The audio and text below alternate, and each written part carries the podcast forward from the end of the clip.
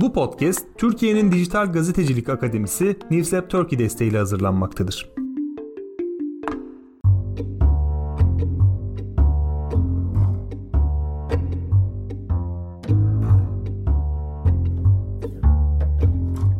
Ben Seda Karatabanoğlu, Akın Ak'tan Newslab Turkey tarafından desteklenen Avrupa Medyası'nın yeni bölümüyle karşınızdayız. Bu bölümde gazetecilik ve medya alanında çalışanların mutlaka bildiği Reuters'ın dijital haber raporundan bahsedeceğiz. Avrupa'daki çeşitli ülkelerin verilerini ele alacağız. Covid, savaş, enerji krizi ve ekonomik kriz gibi olağanüstü durumlarda haber tüketim alışkanlıklarının etkilerine bakacağız. Üzerine konuşacağımız 2022 dijital raporu için 93 binden fazla kişiyle çevrim içi görüşme yapılmış ve araştırma pazarı olarak 46 ülke belirlenmiş. E, raporu hazırlayan uzmanların da önem verdiği bir konu var aslında. Sık sık üzerinde durdukları. Habere güven. E, biz de bununla başlayalım istedik. Araştırma Araştırma genelinde ankete katılanların çoğunluğu haberleri düzenli olarak takip ettiğini söylemiş. Katılımcıların %38'i sık sık veya bazen haberden kaçındığını söylüyor. %38'lik orana bir anlam verebilmek için 2017'ye dönersek bu oranın %29 olduğunu görüyoruz. Çok yüksek bir artış var. Başta da söylemiştim bu programda Avrupa genelindeki birkaç ülkeyi inceleyeceğiz. Bu yüzden çerçevemizi biraz genişlettik. Toplam 6 Avrupa ülkesine dair verileri ve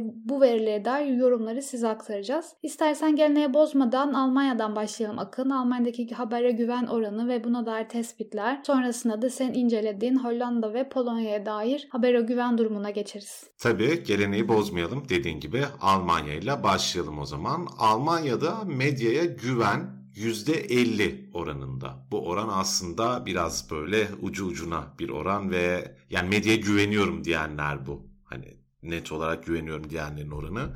%50 biraz ucu ucuna bir oran gibi duruyor. Aslında evet biraz daha yüksek olması da beklenebilecek bir oran. Fakat birincisi bu soru biraz geniş bir soru yani pek çok aslında medya kuruluşunu kapsadığı için geniş bir küme olduğu için böyle bir reaksiyon gelmesi de normal. Detaylarına inmeye başlayacağım birazdan. Bir yandan da dikkat çekici bir diğer istatistik şu. 2015'te bu oran %60'mış yani %10'luk bir e, düşüş söz konusu. Bu oldukça ciddi bir düşüş. Bu tarih de aslında Almanya'nın göçmen krizinin, mülteci krizinin böyle adlandırılan e, Suriye Savaşı ile birlikte başlayan göçmen dalgasının, sığınmacı dalgasının etkili olmuş olması oldukça yüksek bir olasılık. Çünkü bu dönem Almanya'da aynı zamanda aşırı sağın bir takım özneler tarafından tekrar diriltilmeye çalışıldığı bir zamandı ve bunların hem sokaktaki hegemonyasının arttığını görüyorduk hem de söylemlerinin biraz daha kitleselleşebildiğini görüyorduk. Bu söylemlerden bir tanesi sağ popülist bir siyaset retoriği izledikleri için de Lügenpresse yalancı basındı. Ve bu yalancı basın söylemi aşırı sağın büyük oranda kullandığı yalancı basın söylemi ki yani aslında aşırı sağda kullansa pek çok statiko karşıtı toplamı kullanabileceği doğal olarak pek çok ülkede aslında kullanabilecek kullanmasında da o kadar sakınca olmayan belki bağlamına göre bir e, slogan ama aşırı sağ tarafından aslında büyük oranda bazı komplo teorilerini aklamak ve işte merkez medyanın nasıl bir şeyleri sömürdüğünü ve bir şeylerin üstünü örttüğünü göstermek için kullanılan bir söylemdi.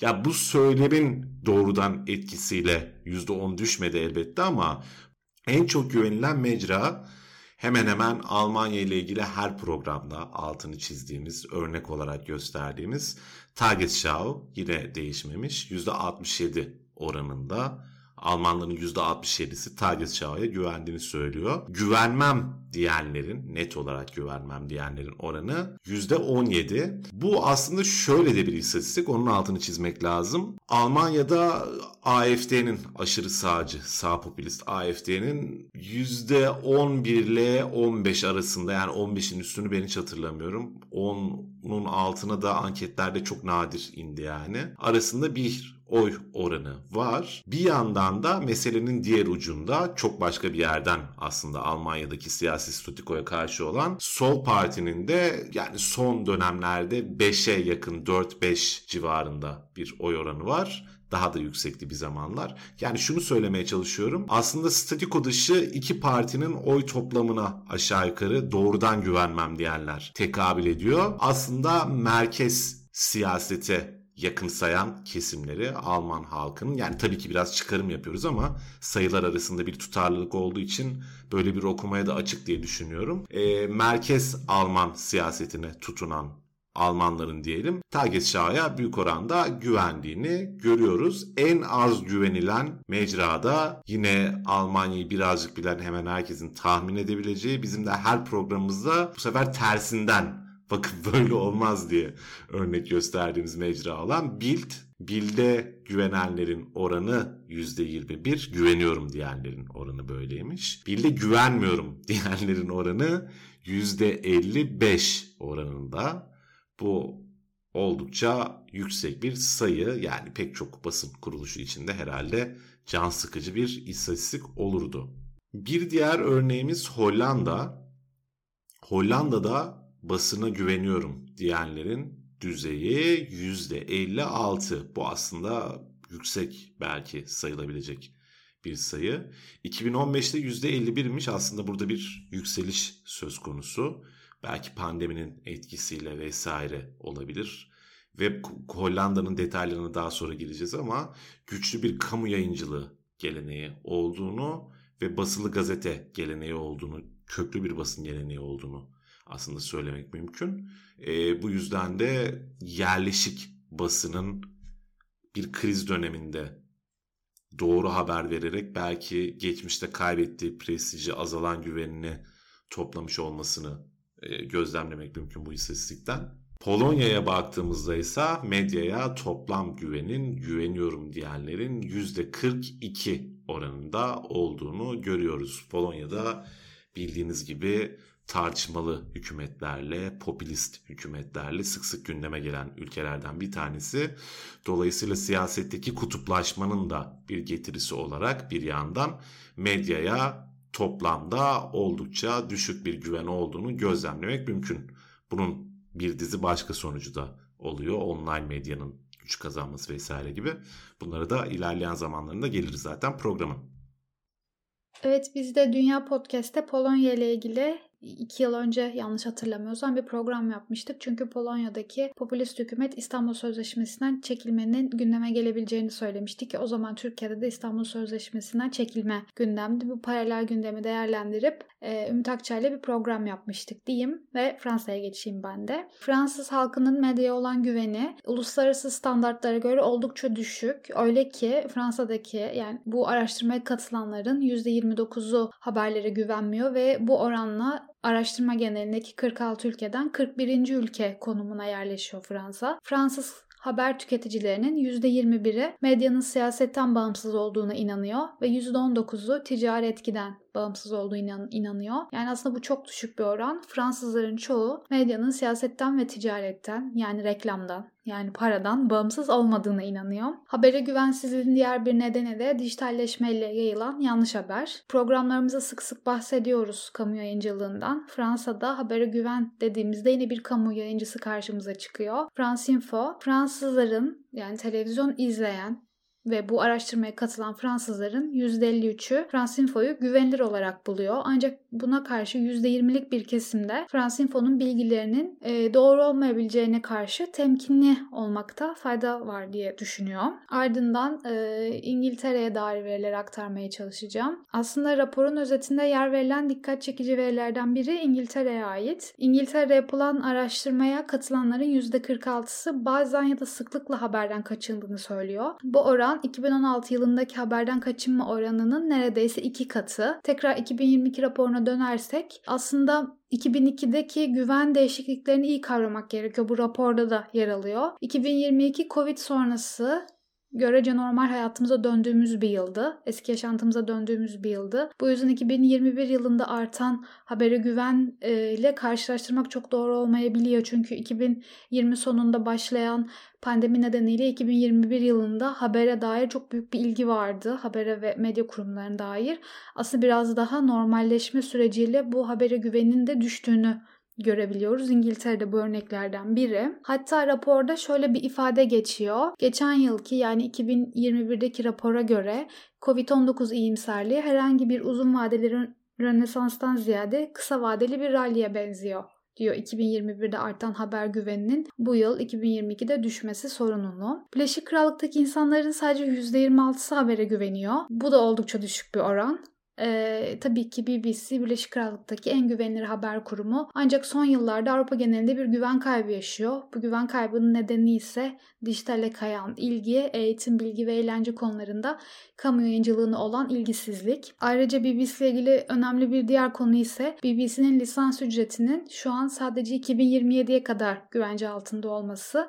Bu da insanları BBC'ye karşı kuşkuyla bakmaya yönlendiriyor. BBC'ye güvenmediğini söyleyenlerin %53'ü son seçimde Muhafazakar Parti'ye oy verdiğini söylüyor. Burada medyadaki davranışların siyasete nasıl yön verdiğini gözlemleyebildiğimiz iyi bir örnek. Ee, benim verilerini incelediğim diğer bir ülke İspanya. İspanya'daki veriler aslında Türkiye'nin tam tersi. Ne demek istiyorum? Şöyle, biz Türkiye'de sürekli Z kuşağının haberden kaçındığını, ilgilenmediğini, e, işte TikTok'la vakit geçirdiğini dair böyle genel klişeler, altı boş olan şeyler söylüyoruz. Ancak İspanya'da tam tersi. 25-34 yaş arası yani Y kuşağını temsil eden insanlar insanların %42'si düzenli olarak haberlerden kaçınıyor. Z kuşağına baktığımızda 18 ve 24 aralığındaki insanlar ise %40 oranında haberden kaçınıyor. Aslında İspanya'da Y kuşağı Z kuşağına göre daha fazla haberden kaçınıyor. Bu Türkiye'ye göre tam tersi bir durum. İspanya'daki genel habere güven oranına baktığımızda ise katılımcıların %39'u habere güvenmiyor. Habere güveniyorum diyenlerin %32 olduğunu görüyoruz. Peki tekrar rapora dönersek farklı ülkelerdeki yani senin baktığın ülkelerdeki haber tüketicileri hangi mecralardan e, habere ulaşmayı tercih ediyor? Şaşırtıcı sayılamayacak bir e, durum var aslında. Ya bütün dünyada online içeriklerin ağırlığının arttığını, bunun haber tüketimine ve üretimine de yansıdığını zaten konuşuyorduk. Almanya gibi dijitalle imtihanı Avrupa'nın geri kalanına göre en azından ve Türkiye'ye göre de bence kısıtlı olan ülkeler de dahil olmak üzere internetin etkisinin arttığını görüyoruz. %68 ile en çok haber alınan mecra diyelim. Genel olarak internet buna sosyal medyada dahil onu söyleyeyim. Bu oran 2013 yılında %66'ymış yani %2 oranında yükselmiş. Televizyon %65'te ikinci sırada geliyor. Bunu şunun da altını çizeyim.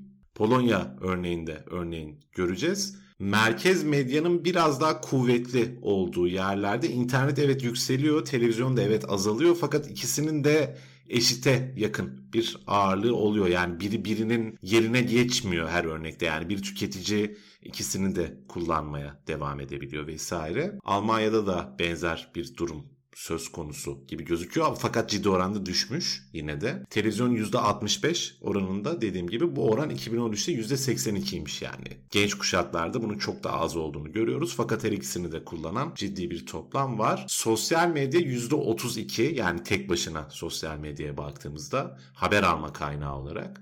2013'te bu oran %18 oranındaymış.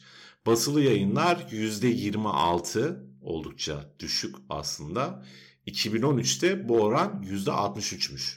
Çok çok ciddi bir düşüşten aslında bahsediyoruz. Haber için kullanılan, en çok kullanılan çevrim içi mesajlaşma ve sosyal medya uygulamalarına baktığımızda birinci sırada Facebook var.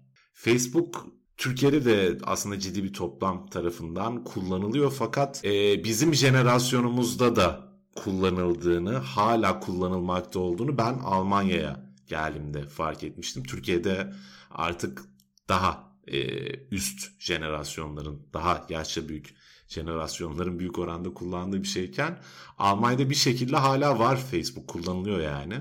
Pek çok grup vesaire falan onun üzerinden işliyor. Avrupa'nın bazı başka yerlerinde de var sanırım. Sen de anlatırsın Seda. E, WhatsApp %15 ile ikinci, YouTube %14 ile üçüncü, Instagram %8 ile dördüncü, Twitter %4 ile beşinci durumda. Hollanda'ya baktığımızda yine internetin %77 oranında birinci sırada olduğunu görüyoruz. Televizyon %65 oranında. Sosyal medya tek başına %37 oranında. Basılı yayınlarsa %31 oranında. Almanya'dan biraz daha yüksek ama yine de çok düşük sayılar basılı yayınlara baktığımızda. Haber için en çok kullanılan çevrim içi mesajlaşma ve sosyal medya uygulamalarında Facebook, WhatsApp, YouTube, Instagram şeklinde gidiyor sırasıyla. Facebook'un oranı %27. WhatsApp pardon birinci %29 oranıyla Facebook %27 ile ikinci. Polonya'ya geldiğimizde az önce bahsettiğim televizyon internet farkının çok ciddi oranda makasın açıldığını burada görüyoruz. İnternet %80 oranında kullanılırken televizyon %59 oranında kullanılıyor. Makas diğer iki ülkeye kıyasla oldukça açık dediğim gibi. Sosyal medya %55 oranında kullanılıyor. Bu da çok yüksek bir oran. E, Türkiye'de de aslında benzer bir eğilimin olduğunu biliyoruz. Daha popülist, sağ popülist iktidarların olduğu ve toplumsal kutuplaşmanın yüksek olduğu yerlerde yerleşik bir davranış olduğunu, yerleşik bir patern olduğunu bunun aslında gözlemleyebiliyoruz Polonya örneğine de baktığımızda. Basılı yayın kuruluşlarının ise oranı %13'te kalmış.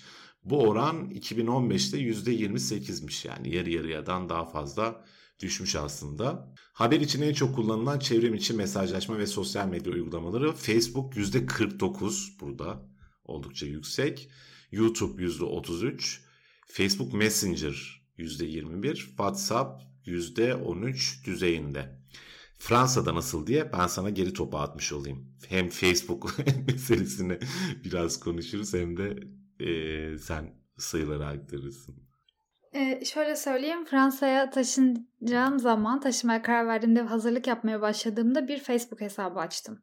Çünkü var olan Facebook hesabım bir şekilde atıl olmuştu ve kullanmıyordum. Ve onu tekrar canlandıramadığım için yeni bir e, Facebook hesabına ihtiyaç duydum ki gerçekten de e, şu an yani okulla ilgili olan her şey Facebook üzerinden yürüyor ve ben 20'li yaşların başındaki insanların nasıl bu kadar Facebook kullandığını anlayamıyorum. ben de anlamakta çok zorlanıyorum gerçekten. Ee, hemen Fransa verilerine dönecek olursam Fransız halkı e, çevrimçi haber kaynaklarına yöneliyor. İlk olarak buradan haber alıyor. Bunun oranı da %39. Tele, televizyonunki %34. 2021'de çevrimçi haber kaynakları %67 idi. %2'lik bir artış var ve bu yıl televizyonu geride bıraktı. Televizyon da bir önceki yıl yani geçen yıl %68'di. Burada da %2'lik bir gerileme var. E, habere ulaşmak için e, %66 oranında akıllı telefon kullanılıyor. E, sabit bilgisayar oranı ise %45'te. Ancak e, Sciences Po'da gazetecilik okul direktörünün bir e, anekdotu var bu konuyla ilgili. E, Alice Anton diyor ki televizyon sabah haberleri erişmede hala en popüler e, araç akıllı telefonları gerisinde bırakıyor diyor. Burada e, televizyon oranı %27, akıllı telefonların oranı %5 ve radyonun oranı %23. Burada televizyon birinci hemen çevrimiçi Sosyal medya platformlarına baktığımızda Fransa'da %39'la Facebook başı çekiyor. Ardından %25 ile YouTube geliyor. %13 e, WhatsApp 3. sırada. Instagram %13. Sosyal medya platformları üzerinden haber almada %39 ile Facebook birinci sırada. Tabii ki şaşırtmadı. %25 ile YouTube takip ediyor. %14 ile Facebook Messenger. E, Facebook bir kere daha topa girdi diyebiliriz. %13 ile WhatsApp, yine %13 ile Instagram ve %9 ile Twitter. E, Twitter e, Twitter bu kadar geride kalması açıkçası bir Türkiye'li gazeteci olarak beni bayağı şaşırttı. E, İngiltere'ye dönecek olursam İngiltere'de de haberleri gazete ve televizyondan alma birbirine çok yakın. E, sosyal medya araçlarına sosyal medya platformlarına dönecek olursam Facebook birinci sırada ama %19'luk bir oranla. Ardından Twitter takip ediyor %13'lük bir oranla. WhatsApp %10, YouTube %9, Instagram %6, Facebook Messenger %4 olarak gözüküyor. İspanya'da haberleri insanlar nereden alıyor diye baktığımızda %75'i haber almak için akıllı cep telefonu kullanıyor. Araştırmaya katılanların %25'i ise e, sabit bilgisayar kullanıyor. Sosyal medya platformları ne durumda diye bakarsak tabii ki %35 ile Facebook başı çekiyor. %32 WhatsApp, %19 Twitter, %18 YouTube, %17 Instagram ve %7 Telegram var. Telegram İngiltere ve Fransa'da olmayan bir mecraydı. İspanya'da burada tekrar listeye girmiş olarak gözüküyor. Tabii ki e, podcast verilerini konuşmasak olmaz diyorum ve hemen İspanya ile başlıyorum. İspanya burada biraz şov yapmış. Ankete katılanlara geçen ay podcast dinlediniz mi diye bir soru sorulmuş ve %41'i dinlediğini söylemiş. Bu oran İngiltere'de %25, Fransa'da %29. Bayağı yüksekmiş gerçekten. Almanya'da %29 örneğin. Fransa ile eşit. Hollanda'da %30 oranında geçen ay podcast dinledim diyenlerin oranı. Polonya'da ise böyle bir veri paylaşılmamış. O yüzden Polonya'yı bu örnek özelinde geçiyorum. Şimdi biz dijital haber raporunu kabaca e, çok detaya girmeden e, inceledik. Tabii ki dijital haber deyince içeriye ücret ödemek, abone olmak, para vermek dijital içerikten bağımsız düşünülemez. İspanya'da %12 dijital içeriğe ödeme yaptığını söylemiş. Fransa, Fransa'daki katılımcılar %11, İngiltere'deki katılımcıların ise %9'u içeriye para ödediğini söylemişim. Bu oranlar bana çok az geldi. Ee, tabii ki karşılaştırma yapmak için Türkiye'ye bakmak istedim. Ama Türkiye'ye dair böyle bir veri paylaşılmamış. Kesinlikle. Zaten yok da pek haber anlamında en azından böyle bir şey. Yani eğlence platformları için belki söz edebiliriz böyle bir şeyden ama haber konusunda e, benim evet, bilgim haber, yok en azından. haber için Evet yani Türkiye'deki gazeteciler de benim kendi çevrem dedim genellikle yurt dışındaki e, uluslararası haber kurumlarına ödeme e, yapmayı tercih ediyor. Belki paralı newsletter'lar olabilir ama o da zaten o da çok, çok sektörel ve çok niş işler. Onlar da evet niş evet. aynen öyle. Fransa'da şöyle bir veri dikkatimi çekti. E, Le Monde'un dijital abonesi 400 bini geçmiş. E, Mediapart sadece okular, okuyucular tarafından finanse ediliyor. Bunu daha önceki programlarda sık sık söylemiştim. Yaklaşık 215 bin dijital aboneye sahip. Le Figaro'nun abone sayısında 2020'den bu yana %20'lik bir artış var. Abonelerinin 250 bin dijital olmak üzere toplam 400 bin aboneye sahip e, Le Figaro. Ancak Le Monde'un sadece 400 bin dijital abonesi var. Aradaki e, makas bayağı açık aslında. Yani Le Figaro'nun to- total abonesi kadar Le Monde'un dijital abonesi var. Burada da biraz şov var açıkçası. Evet. Gerçekten şov yapmışlar. Almanların %14'ü dijital yayınlara para ödüyor. Hollanda'ya geldiğimizde bu oran %17 oranında. Almanya'dan da yüksek. Polonya'da yine online habere para ödeyenler %14 oranında hiç de az bir oran değil aslında. internetin genel olarak ciddi bir haber alma kaynağı olduğunu da belirtmiştik Polonya'da. Polonya açısından da durum böyle. Yani Avrupa'nın genelinde böyle bir kültürün henüz %10'larla ifade ediliyor olsa da önemli bir aslında oran. Çünkü zaten internete yönelen toplam yani haberi bu şekilde alan sosyal medyadan vesaireden değil de internet gazeteleri üzerinden okumak isteyen toplam belli bir kesim olduğu için ona kıyasla aslında az bir sayıda olmadığını belki söylemek lazım. Bu yüzde onlarla ifade edilen sayıların. Belki de bize çevrim içi içeriye ödenen paranın yani en azından bana az gelmesinin bir sebebi de yani aslında az olmasının bir sebebi de kamu yayıncılığının çok gelişkin ve yaygın olması olabilir. Çünkü insanlar zaten kamu yayıncılığından ücretsiz olarak yani ücretsiz demeyeyim vergisi veriliyor da hani her ay bir abonelik sistemi olmadan e, habere ulaşabildikleri için zaten peşin peşin ödedikleri için belki de aboneliğe ihtiyaç duymuyorlardır diye bir e, kabaca yorum yapabilirim belki. Evet evet o da olabilir bir yandan. O zaman e, programımızın sonuna geldik. Eklemek istediğim bir şey var mı? Benim yok. Benim Senin var mıdır? E, bir sonraki programda görüşmek üzere. Hoşçakalın. Hoşçakalın.